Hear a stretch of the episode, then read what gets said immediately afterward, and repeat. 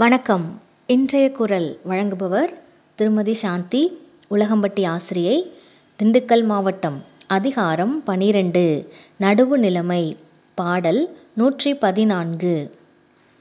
தக்கார் தகவிழார் என்பது அவரவர் எச்சத்தான் காண படும். திருக்குறள். தக்கார் தகவிலார் என்பது அவரவர் எச்சத்தால் காணப்படும்.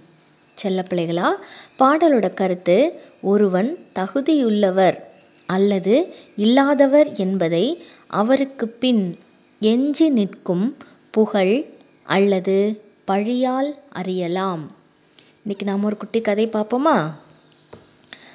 அதாவது சிவனும் நக்கீரருக்கும் நடந்த ஒரு சின்ன உரையாடல். கேட்போமா சிவன் வந்து கேட்குறாரு நக்கீரன்ல என் பாட்டிலே குற்றம் கூறுகிறீரே எங்கே குற்றம்? அப்படின்னு சொல்லி கேட்குறாரு அது கோபமா?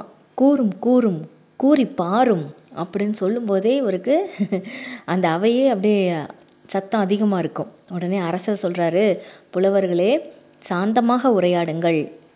புலமைக்கு சர்ச்சை தேவைதான். ஆனால் அது சண்டையாக மாறிவிடக்கூடாது அப்படின்னு அரசர் சொல்கிறாரு உடனே சிவன் சொல்கிறாரு சண்டையும் சர்ச்சை சச்சரவும் புலவர்களின் பரம்பரை பழக்கம்.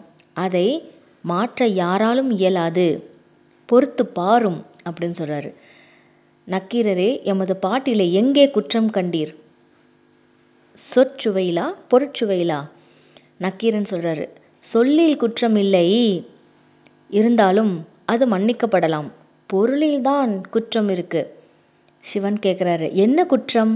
நக்கீரர் சொல்கிறாரு நீர் இயற்றிய செய்யுளை சொல்லும் அப்படின்னு.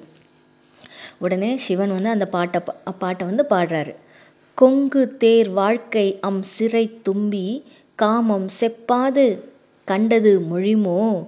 பயிலியது கெழிய நட்பின் மயிலியல் செறியேற்றிய அறிவை கூறுதலின் அப்படின்னு சொல்லிட்டு நீ அறியும் பூவே இதுதான் எனது செய்யுள். உடனே நக்கீரர் கேட்குறாரு உமது செய்யுளின் கருத்து? சிவன் சொல்கிறாரு தலைவன் தலைவியின் கூந்தலில் வரும் நறுமணத்தை புகழ்ந்து பாடுவதாக செய்யுள் அமைத்துள்ளேன். உடனே நக்கீரர் சொல்கிறாரு செய்யுளின் உட்கருத்து? சிவன் சொல்கிறாரு மலர்களிடத்தே இருக்கும் மகரந்த பொடிகளை ஆராய்ந்து கொண்டிருக்கும் தும்பி இனத்தைச் சேர்ந்த வண்டே நீ கண்ட மலர்களுள் மனம் இம்மங்கையின் கூந்தலுக்கு உண்டோ என்று கேட்பதைப் போல் எழுதியுள்ளேன்.